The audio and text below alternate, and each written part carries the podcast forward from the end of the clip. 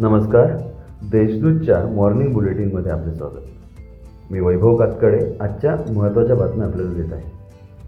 त्र्यंबकेश्वरच्या पिंडीवर बर्फाचे थर जमा झाल्याची बातमी सोशल मीडियातून प्रचंड व्हायरल झाली आहे.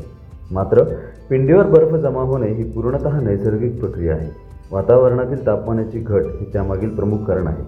सामान्यपणे गाभाऱ्यातील तापमान आणि बाहेरचे तापमान यामध्ये बारा ते तेरा अंशापर्यंत तफावत असते. साहजिकच गाभाऱ्यातील बाष्पयुक्त हवेला थंडावा मिळाल्याने आणि पिंडीचा भाग गुळगुळीत असल्याने येथे बर्फाचे लहान थर जमा होतात. रात्रीच्या वेळी तापमानात अधिक घट झालेली असते त्यामुळे पहाट्याच्या वेळी बर्फ तयार होण्याचे प्रमाण वाढते.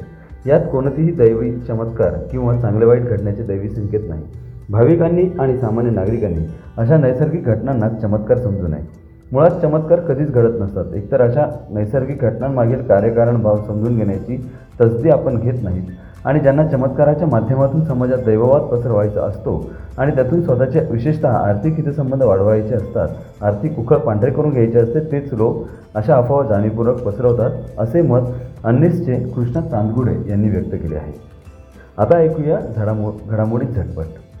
गेल्या चोवीस तासात जिल्ह्यात सत्याऐंशी रुग्ण कोरोनाबाधित झाले आहेत. शहरात कोरोनाबाधितांची संख्या छप्पन्न असून ग्रामीण भागात अठ्ठावीस नागरिक तर जिल्हाबाह्य एक रुग्ण बाधित झाले आहे एकेकाळी संपूर्ण राज्यात हॉटस्पॉट असलेल्या मालेगावमध्ये आज दोन रुग्ण बाधित आढळले आहेत. सध्या जिल्ह्यात तीनशे त्रेपन्न नागरिक उपचार घेत आहेत. शासनाच्या अल्पसंख्याक विभागामार्फत मदरसांचे आधुनिकीकरण करण्यासाठी डॉक्टर झाकीर हुसेन मदरसा आधुनिकीकरण योजना राबविण्यात येत आहे. त्या अनुषंगाने या योजनेकरिता जिल्ह्यातील मदरसांनी तीस ऑगस्ट दोन हजार बावीसपर्यंत आपले प्रस्ताव जिल्हाधिकारी कार्यालयात सादर करावेत असे जिल्हा नियोजन अधिकारी किरण जोशी यांनी सांगितले आहे. नाशिक जिल्ह्यात कृषी पर्यटनाला मोठी संधी असून कृषी क्षेत्रात अग्रेसर असलेल्या जिल्ह्यातील शेतकऱ्यांनी याचा लाभ घेऊन आर्थिक प्रगती साधावी असे मत जिल्हाधिकारी गंगाधरन डी यांनी शासनाच्या योजना शेतकऱ्यांपर्यंत पोहोचवाव्यात असे आवाहन केले आहे. जिल्हा परिषदेच्या रावसाहेब थोरात सभागृहात कृषी दिन कार्यक्रम साजरा करण्यात आला त्यावेळी ते बोलत होते. प्रारूप मतदार याद्यांमधील त्रुटीच्या विषयाचे गांभीर्य ओळखून अधिकारी व कर्मचाऱ्यांना कामाला लावावे यासाठी भाजपा शिष्टमंडळाने महापालिका आयुक्त रमेश पवार यांना घेराव घातला. त्यानंतर यावर आपण योग्य प्रकारे लक्ष घालू असे आश्वासन मनपा आयुक्तांनी भाजप शिष्टमंडळाला दिले. राज्यातील सत्ता नाट्यानंतर गुरुवारी महाराष्ट्रात एकनाथ शिंदे यांच्या रूपाने शिवसेनेचाच मुख्यमंत्री मिळाला तर देवेंद्र फडणवीस यांनी मुख्यमंत्री पदाची शपथ घेतली.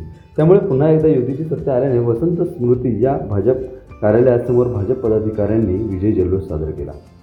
तर या होत्या आत्तापर्यंतच्या ठळक घडामोडी. सविस्तर बातम्यांसाठी देशदूत डॉट कॉम या आमच्या वेबसाईटला अवश्य भेट द्या.